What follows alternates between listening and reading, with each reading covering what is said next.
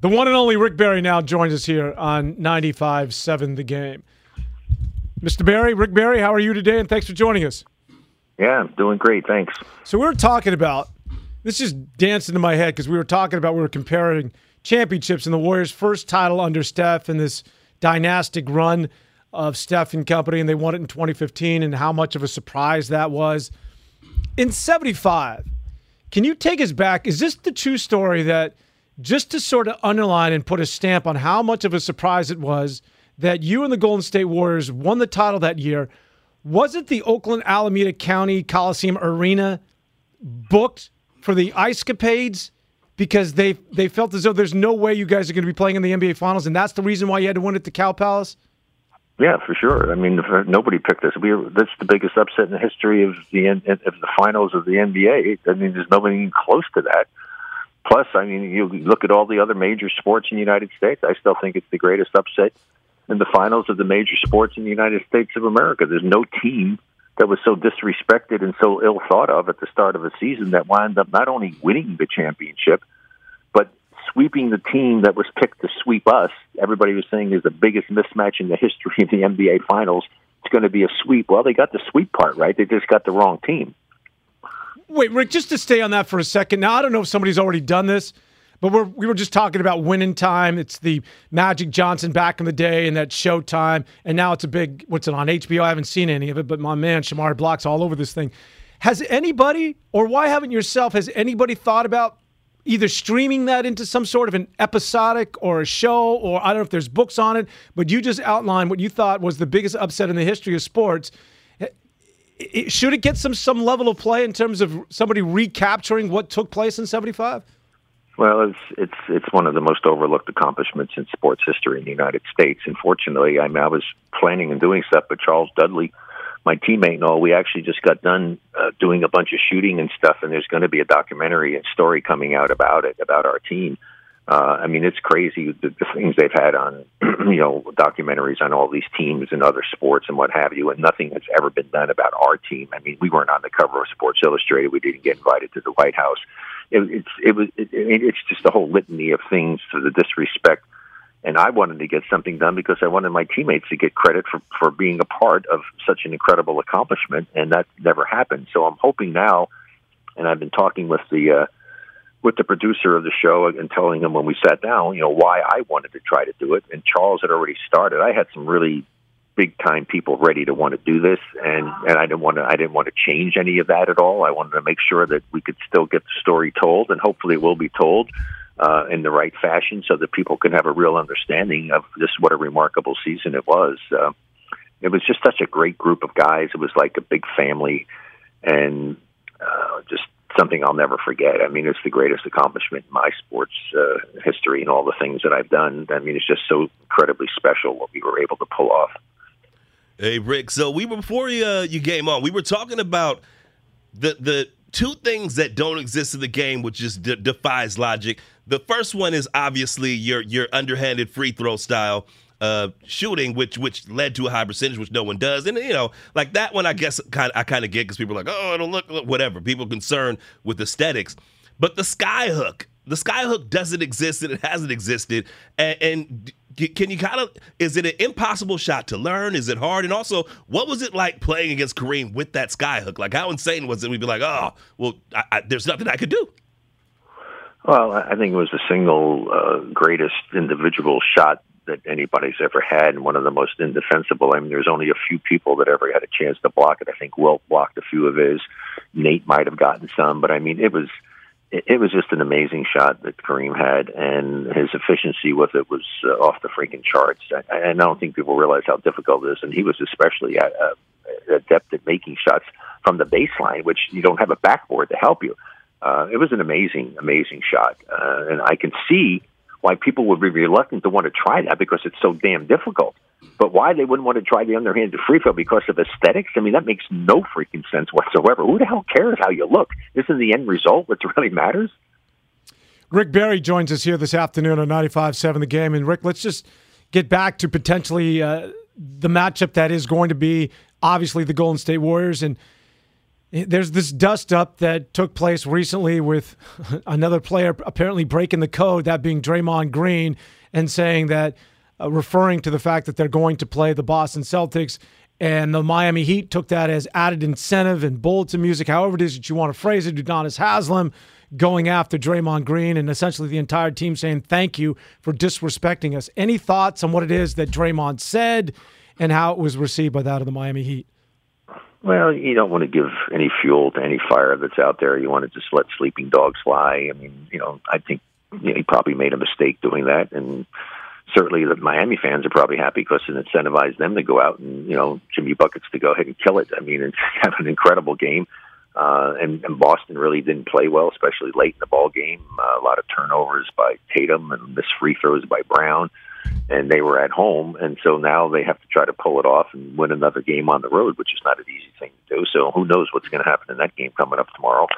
But uh, yeah, you, you really don't want to give incentive. I mean, that was kind of like with us.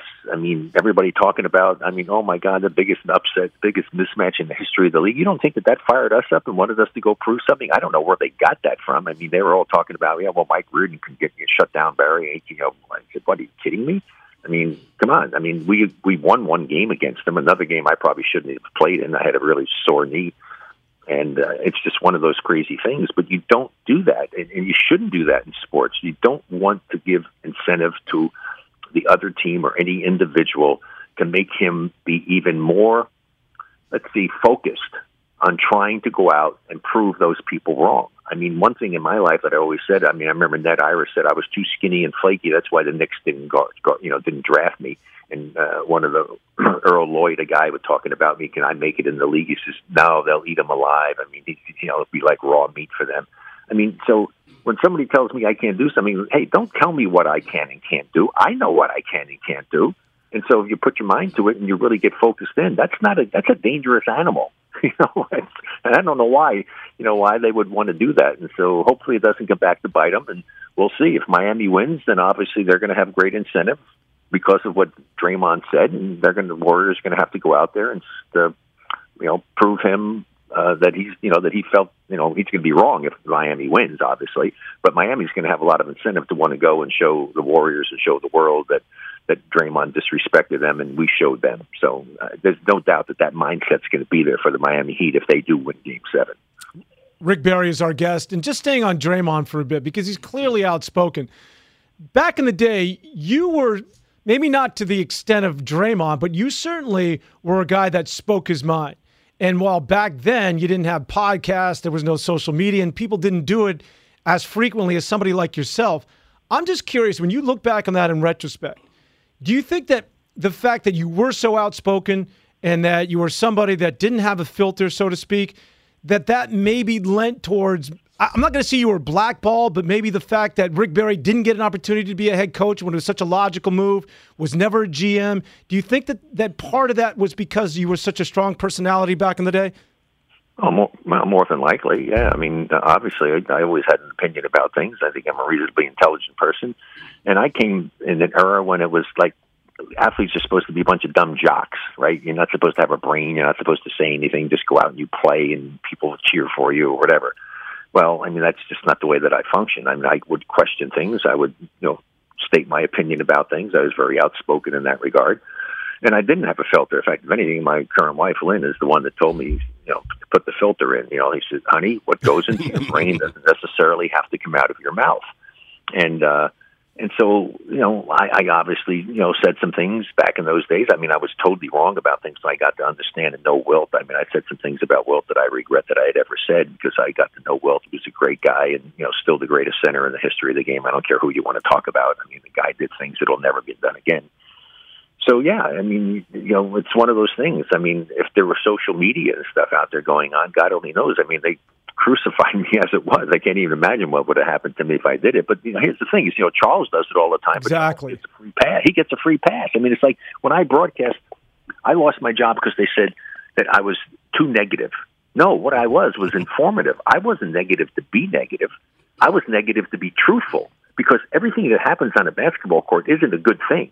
And so I was one that I learned that what you have to do is that I wasn't never going to neglect the negative, but you have to accentuate the positive. You still got to kiss some butt a little bit. You know what I mean? I mean, so I was just truthful, and if I was negative, I was negative to be informative, and it wouldn't be what a lousy pass that was. Well, no kidding. If you're watching the game, you see that. So say, why was it a bad pass, and what should have been done to make it a better play? And so I really, I was happy with the job that I did with my broadcasting, and I just happened to come along at the wrong time when what's going on in today's world is is similar to what I did and it's accepted. Whereas when I did it, it wasn't. Yeah, that's a great point. Do you ever think about if you were in 2022 doing what it was you did back in the day with the Skip Baylesses, and now it's almost coveted that if somebody has a negative response or somebody's informed or sees it a different way, those are the people that are getting front and center and that sort of star quality. Do you ever think that maybe I was, you know, born 20, 25 years too early? I mean, if you were doing your thing right now. I know I was. No, I know I mm-hmm. was. Without question. Not only that, I would have had three more zeros on my contracts. Are you freaking kidding me? I mean, it, it's such a such a major difference. There's no question. And I would love to be able to get on TV again with some of these talking heads that are out there that think they know everything about the game and they really don't. And to be able to challenge them about some of the stuff, and everybody kind of kisses their butt boy, I would love to get out there. And it's just the same thing. I just just listening the other day, and a young guy who was played in the league is now doing some color commentary work, and I hear other guys and play-by-play guys. Can somebody explain to me? Is there ever or has there ever been a basketball court that was downhill? I think every court I every court I played on was level, and everybody's using this. Well, he was going downhill. I mean, who the heck first started that, and why are people copying that? That is one of the dumbest things that I have ever heard in my life. He was going downhill. No, he's on a flat surface. He's going to the basket. He's not going downhill. I can't stand it when I hear it. And it's the type of stuff that drives me absolutely insane because the stuff that goes on and the things that people happen in the block charge. That play late in the game last night, that was a that was a block, not a charge. and I heard the announcer saying in the NBA, I have talked for years to try to get these guys to listen to me. It was an impossibility when you plant your foot and you've picked your dribble up. You only did it for one reason. There was a path to the basket. And so if you pick it up and you go, it's not. And I heard Jeff Van Gundy saying it, showing you the, the, the rule and how they interpret it. He didn't start his upward motion. It has nothing to do with starting your upward motion. It has to do when you pick the ball up, because from a physical standpoint, you cannot prevent yourself from continuing to go forward. So if nobody's there, you should be entitled to that space. So if the ball is picked up, watch it the next time. This be really easy to see. The, the driver picks the ball up.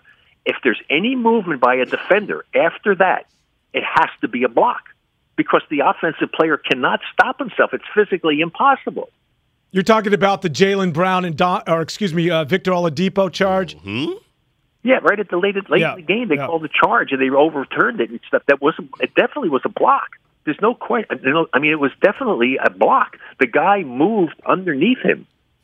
He moved after he had picked his ball up. He had, and I heard Jeff. Well, he hadn't started his upper motion. That's a charge. No, it really wasn't. It was a block.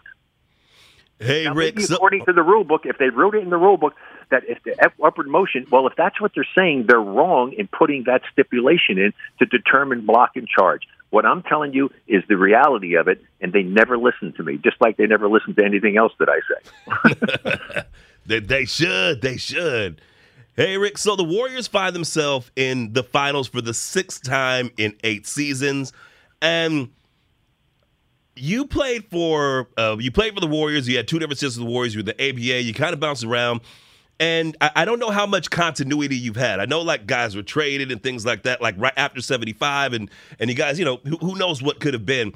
But how important is continuity in the game of basketball, and how has that fueled the Warriors' run of success over the last eight seasons?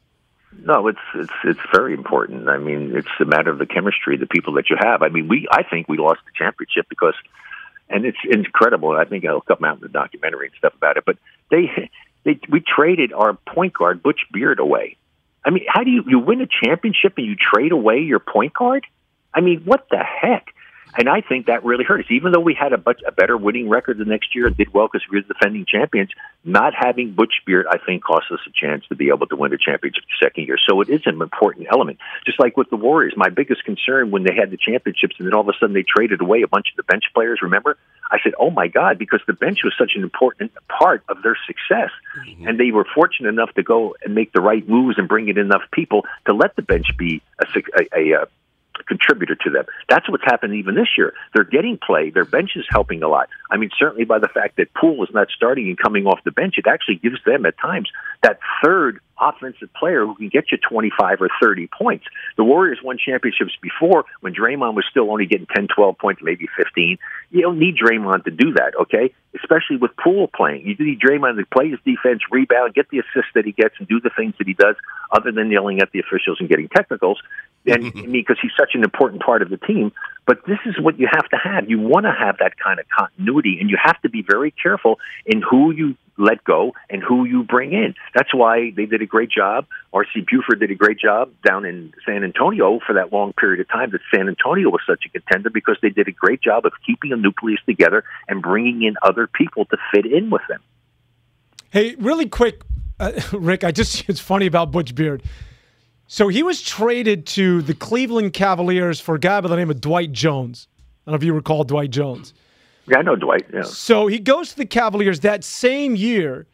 The Cavaliers, a last place team, put him on waivers. The Knicks picked him up for a thousand dollars. So essentially, Butch Beard got traded to the New York Knicks for a thousand dollars just to sort of put things in.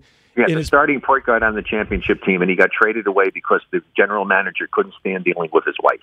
Is that right? Oh yeah, yeah.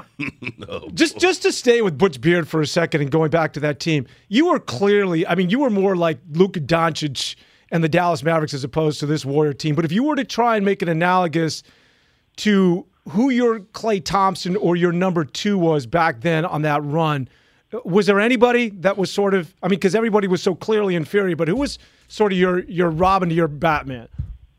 Jamaal. Oh, that's but right. The thing is, is that the most important person on the most important person on our team, when we don't win the championship, is was Clifford Ray. I mean, I, mm-hmm. Clifford Ray was the hub. You know, I was a very important, you know, spoke. You know, as was Jamaal, as was Phil Smith as a rookie, two rookies who contributed, you know, tremendously to the success of the team, which doesn't happen very often in pro sports. And and then you had you know Butch, who was an unsung hero without question, and CJ, you know, who, who shot the ball and did great for. Charlie Johnson, I'm talking about, and then the hopper who came off the bench, Charles Dudley. I mean, it it was just one of those things. Derrek Dickey, of course. I mean, it was such a great team where no egos were involved, and we didn't care who got the job done. We just wanted to win, and we played unselfish and intelligent basketball. And despite our size, we were still one of the better rebounding teams, we were one of the better defensive teams in the league. You know, Rick, really quick, just to stay on that for a second, because the game has changed so much since 1975. Guys have sidestep threes. You talk about, you know, teams going five out, everybody's small, extended stretch bigs now. But what you, and just doing my homework, you and Clifford Ray and the pick and roll, as much as this game changes, isn't that fundamental principle of the pick and roll something that you worked to death, especially when you swept the Washington Bullets back in the day? Isn't that still the bread and butter in basketball today? The old pick and roll. And today they talk about where the guy goes under or over the screen. But as much as the game has changed, the pick and roll that you, as well as your man Johan, exercise to a level of perfection that has been has not been duplicated isn't it sort of weird how, how that fundamental play is still evident and almost a prerequisite today? Yeah, well, it has to be. I mean, there's not that many things you can do on a basketball court, and I'm, I'm happy and proud, to, not proud, but pleased that you mentioned the fact that nobody, I don't think anybody, has run the pick and roll play as well as Clifford and I did to use it the most effective way possible. So much of the stuff now is done off the dribble. Screens come from the worst angle possible. Whatever happened to slipping a screen and reading the defense? It, it's it's just not it's not used as effectively as it should be used. But it's still always an important part of the game because it forces the defense to have to make decisions, and that's part of why the Warriors are so successful because they pass, they move, they cut, they do two man stuff and even though they don't use the screens effectively, which I could show if we were on television or something, it's, it's just. It's hey, hey, Rick, I hate to interrupt, but just think about if Clifford Ray was like today's big, and he could also give you a jump shot, meaning that he could he could also extend and give you that jump shot. He correct me if I'm wrong. It was either you with a J or he would dunk, right? You would give that up if you if you read the double team. Imagine a Clifford Ray today that could extend and maybe give you a mid range game, which is, as I understand it, he had none of. Yeah, no, he didn't. he had no mid-range game at all. he definitely wanted to go and dunk the ball, that's for sure. And, uh, and he's such a great person, and he just knew how to come and put himself in the right position. And that's another thing that I hear in the broadcasting drives me nuts. He said he didn't, and even the coaches, he didn't set a very good screen. You don't set anything in basketball. That means that that infers that you're supposed to do something, right? Well, if you do something, that means you have to move. If your teammate doesn't do a good job, and this is what happens all the time, if he, he doesn't do a good job of setting his man up properly to run him into his teammate, who was a stationary object, thereby making him a screener, then what happens is the guy said, "Well, I have to set a screen. My teammate just did a lousy job. I got it." So they move. They move so much. I mean, it's crazy. Like even that offensive foul that they called against the moving screen on Draymond late in that game, I couldn't figure. That was such a joke with all the stuff that goes on and how many these guys move. I charted a game a number of years ago against Chicago, against Phil, uh, Atlanta in the playoffs. Fifty-nine moving screens weren't called. wow. Fifty-nine. Wow. Wow. Wow. Wow. And let's not even talk about carrying the ball, standing right in front of the officials. Watch a guy dribble, puts his hand on almost the side and under the ball, and and, and carries the ball while he's standing there dribbling. It, it, they could call so many violations, and it just drives me nuts. And I made a big thing after the All Star game this year about it, and I got some publicity. I said, "Can the officials please just call the game according to the rule book?" I mean, the traveling that takes place, the carrying of the ball, the moving screens. It's a travesty. Hey Rick, you mentioned some terms that that drive you crazy, like going downhill and things of that nature. What, what, one thing that's been bothering me lately is Steve Kerr a couple weeks ago. Uh, he said that Dillon Brooks broke the code when he injured GP2, which he did. Since then, I feel like the code's been brought up like five or six times unnecessarily. Um, but but in your opinion, what are some of the true because everything's the code. And I'm like, the code book cannot be this long. What are some of like the two or three most important unwritten rules in, in the NBA? Well, you never, never under. first one, first and foremost, is never undercut anybody. I mean, the guy's going up. That's how I got hurt. I mean, he undercut me. The guy came up to make a play on me when he had no chance whatsoever. When a guy's in the air, he's he's he's so vulnerable to things. I mean, you just don't do that. Now, sometimes it happens inadvertently, but what happens is, is guys are trying to make the heroic play when there really isn't a play. And the best thing is, it's just you know you, you got to let the guy go. I mean, because uh, otherwise he might have a chance for a three point play, make the basket, and you're going to foul him. But going up and challenging and hitting guys when they're in the air, that's you know that that's a big no no to me. I mean, I, anybody that does that should be thrown out of the game immediately and suspended for as long as the player, if he gets hurt and he's out, the player who did that to him should be able to have to stay out the same amount of time that's the number one thing. I, the other stuff is, you know, kind of crazy. They do other things that they come up with, and guy moves under him, and a guy jumps and he moves his feet and doesn't comes down on somebody. Say, well, he went underneath him. Well, sometimes it's not the case. I mean, there was one of those plays in the game just recently that I was watching, and and the guy came up and they called the foul after gave him three shots. No, no, he kicked his, his feet, what came forward on it. I mean, the guy came down straight, just stood there, and the guy's legs went and hit him, and he fell down, and they gave a foul to the defender. So I, I just I'm a purist. You call me whatever you want, but just call the game according to the rule book and the way you call it at the start of the game. Call it the same way throughout the entire game. Don't call it one way at the start and one way at the finish. And I can't stand playoff basketball because of the way they allow they allow mayhem to take place out there because oh that's playoff basketball. Well, then I always ask the officials, can I please see the new rule book that we're playing by? I mean, all of a sudden, why are the rules changing? I mean, you're giving an advantage to the defensive player that is ridiculous because it doesn't take talent to hold, grab, shove, and push. It takes no skill whatsoever. So you're forcing the offensive player to have to elevate his game because they're letting the defense get away with so much. And I hate it. I absolutely hate it. It's just if some of the things that are done on the basketball court during playoffs, watch what happens to Steph when he's moving without the ball, and you know, and watch some of the things that take place with great players and how they're playing. Even with Doncic, I thought he got fouled a ton of times game that fouls weren't called because oh, it's playoff basketball. No, a foul is a foul. Okay, just because it's the playoff doesn't change that the severity of the foul has to be at a certain level in order for you to blow your whistle.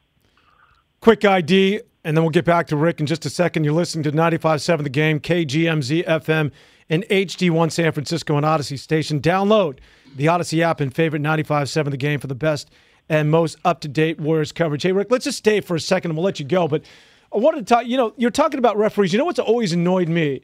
And maybe I'm on an island of one here. But that level of, of intimacy and that you know, referees have these ongoing conversations, and we talk about favorable fouls. And Jonathan Kuminga, it's going to be another year or two before you get that foul. And, and refs, obviously, they're human beings, and they they create and strike friendship with players. I've always maintained that why shouldn't that sport just be called right down the middle, like it was Wimbledon? It's either in or out, or Major League Baseball. Why does basketball have this? Well, you can sit during a free throw or during timeouts and you can talk to referees. And then referees, as we all know, they have their favorites and they have the people that they, they dislike. Why is that accepted? Why is that baked into the cake? Why should that have any sort of an influence? Shouldn't a foul be a foul? Yeah, I'm, I'm with you 100%. They, they have to be totally impartial they should not be trying to do something and make friends. Everybody should be treated the same. The fact that you're telling that Kuminga's not going to get the, the calls yet, that's BS. A foul is a foul is a foul, regardless of who commits it and when they do it. It's a matter if it's if it's done. If you violate the rule, you blow your whistle, you call it, and it doesn't matter whether it's the last second of the game or the first second of the game. That's the sim- the simplicity of it. Unfortunately, they are human beings and they're going to make mistakes and they do allow their emotions to get involved. And if they do that, then they should not be an official.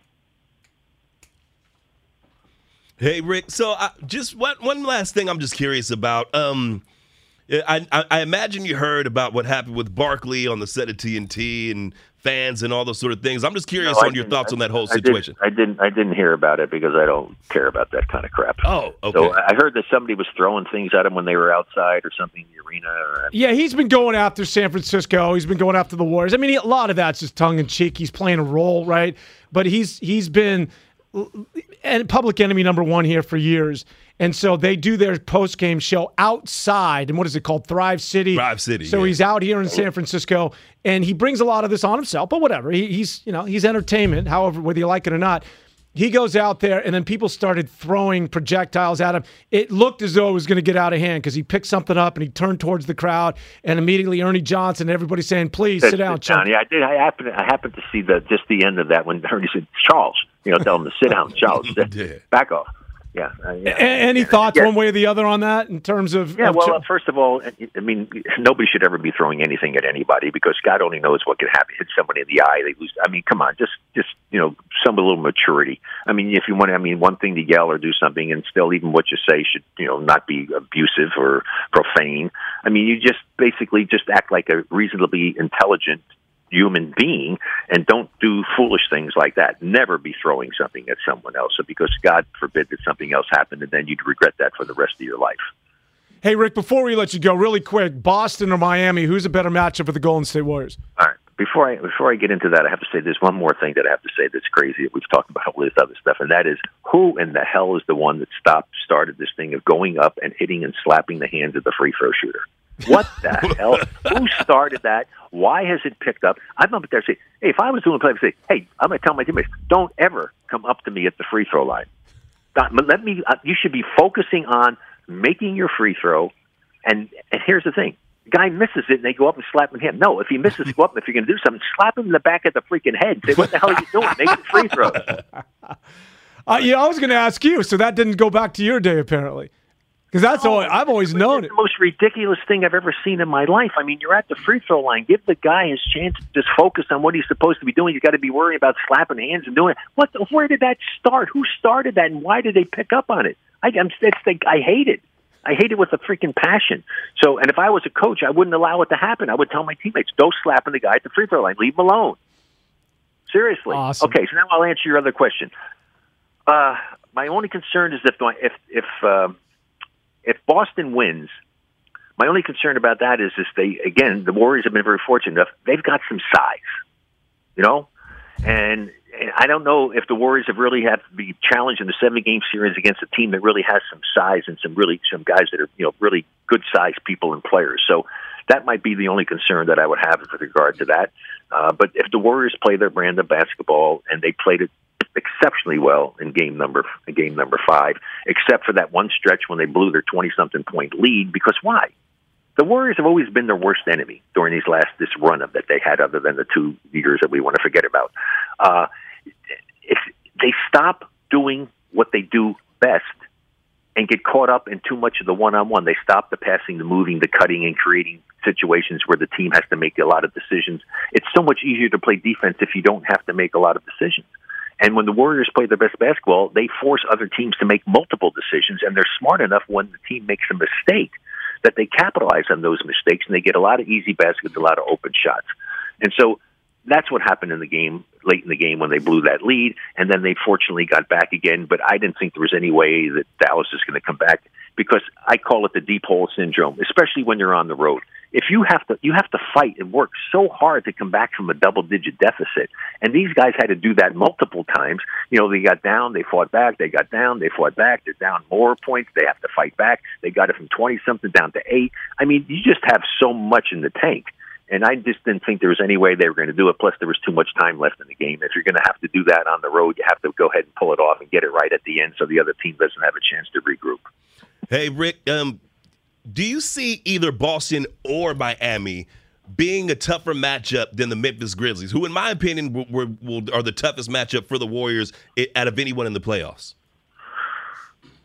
Yeah, no, they did give them a tough battle. There's no question about that. Uh, because actually, that team, you know, had their record was actually better when Ja Morant wasn't playing with them when he got hurt during the time. Uh, and he's a heck of a player. Uh, but no, they they have rise to the occasion, risen to the occasion, and they're doing a great job. And I'm telling you, if you had to pick out one person, one person who would be the guy that's been a huge difference for them, it's Looney it's Looney, and if he's going to have to come, if they play Boston, especially, he's going to have to play the way he played in this last series. And if he does, I don't worry about the Warriors coming out victorious. He has been absolutely outstanding for them in this last series, and it was really good to see.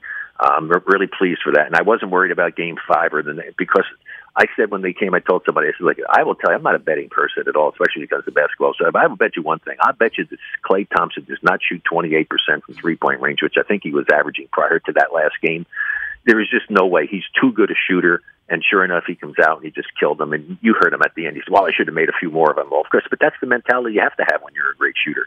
And he had a great game. And, you know, Poole's been a huge factor for the Warriors this year. His, I have so much respect for him for the way he's taken himself to this elevated his game to this position that he's in right now. He's become a heck of a weapon. He has just an amazingly quick first step off the dribble. Wow. I mean, he just blows by people and gets that. Well, he he gets a half a step, and then he's so darn quick, he winds up getting a full step to these guys.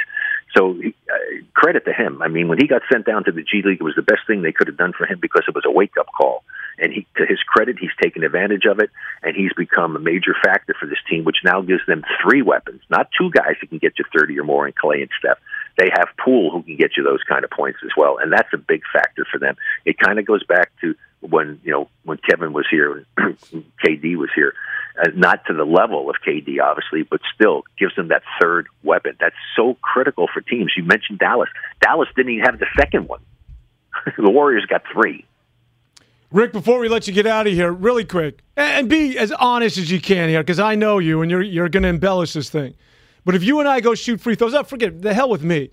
You shoot free throws right now. I pull you off your couch out of 10, seriously, how many are you making 10 out of 10? Out of 10 well, free throws? I'd, I'd, be really upset with myself if it wasn't 80%. 8 out of 10. Uh, yeah, well, I do. I still go and do seven demonstrate shooting, and then I can do it. I can make eight out of ten with my eyes closed. Actually, I saw that. I remember your camp way back in the day. All right, Rick Barry, my man. Hey, thanks for taking out part of the I day. Got to get a couple plugs. Go for it. Go for it. We were waiting on it. Go for it. Well, yeah, you know that's going to come up because the thing is, you guys only said about at least a half a dozen times. One more thing, okay? But that's okay. I don't mind talking basketball. Um, so here's the deal: if people are into cannabinoids and they want to do it, I, I I live with this stuff. They're so unbelievable. Medicileaf, M E D I C I L E A F, M E D I C I L E A F, Medicileaf.com. 24 is the code. Check it out. You get a super discount on it. I use the products on a daily basis. And then if you have issues with your knees or your calf or your Achilles or your elbows, if you have a company in the Bay Area actually called Go Sleeves, G O S L E E V E S, GoSleeves.com and the code is RB24, RB, small r, small b, 24. You'll get a nice discount there. I've been using these things for years now. They're unbelievable. I play a lot of pickleball. And uh, they've got kinesio tape built into them. They're incredible product. The stuff that I've had, I've had these things for a couple of years. You wash them; they're great. I use them all the time when I play pickleball, and I actually use. I just got back from a cruise, and my wife had me out on these tours, going walking for two and a half hours up hills, up steps. I actually wound up, and I fortunately had brought my Go sleeves with me, and I put them on even my my good knee and my bad knee. My left one's the bad one, just so I can save my knees from all the walking I had to do. They're they're amazing. They're amazing product. Really quick on the text line, it says you should feel blessed. Rick Barry comes on and gives you NBA hoops knowledge. You guys should feel blessed. So, in the name of the Father, the Son, and the Holy Spirit, and of course that being Rick Barry, we appreciate you coming on. And, and we like you got to stop by. I don't know, maybe over the NBA Finals, and I promise we won't keep you for an hour and a half. yeah, well, uh, yeah, go go Dubs, and um, I'm looking forward to waiting to see. I think I'm going to hopefully get out there for game number two, get to see that before I go up to the. Uh, Charles Schulz uh, golf event to raise some money up there in Sonoma County with my good friend uh, David Wilhelm and uh, and Mark Enlow, who were just awesome guys and raised some good money for uh, for a great charity up there. Because I got to know, I actually know Sparky. That was his nickname, Sparky Schulz. Uh, and they raise a lot of money for a lot of great charities up there in the in the wine country. So I'm looking forward to participating in that event uh, this uh, week after the this one. Rick, thank you so much. All right, guys, a pleasure. Take care. God bless you and your listeners, and uh, happy Memorial Weekend. That is the one and only.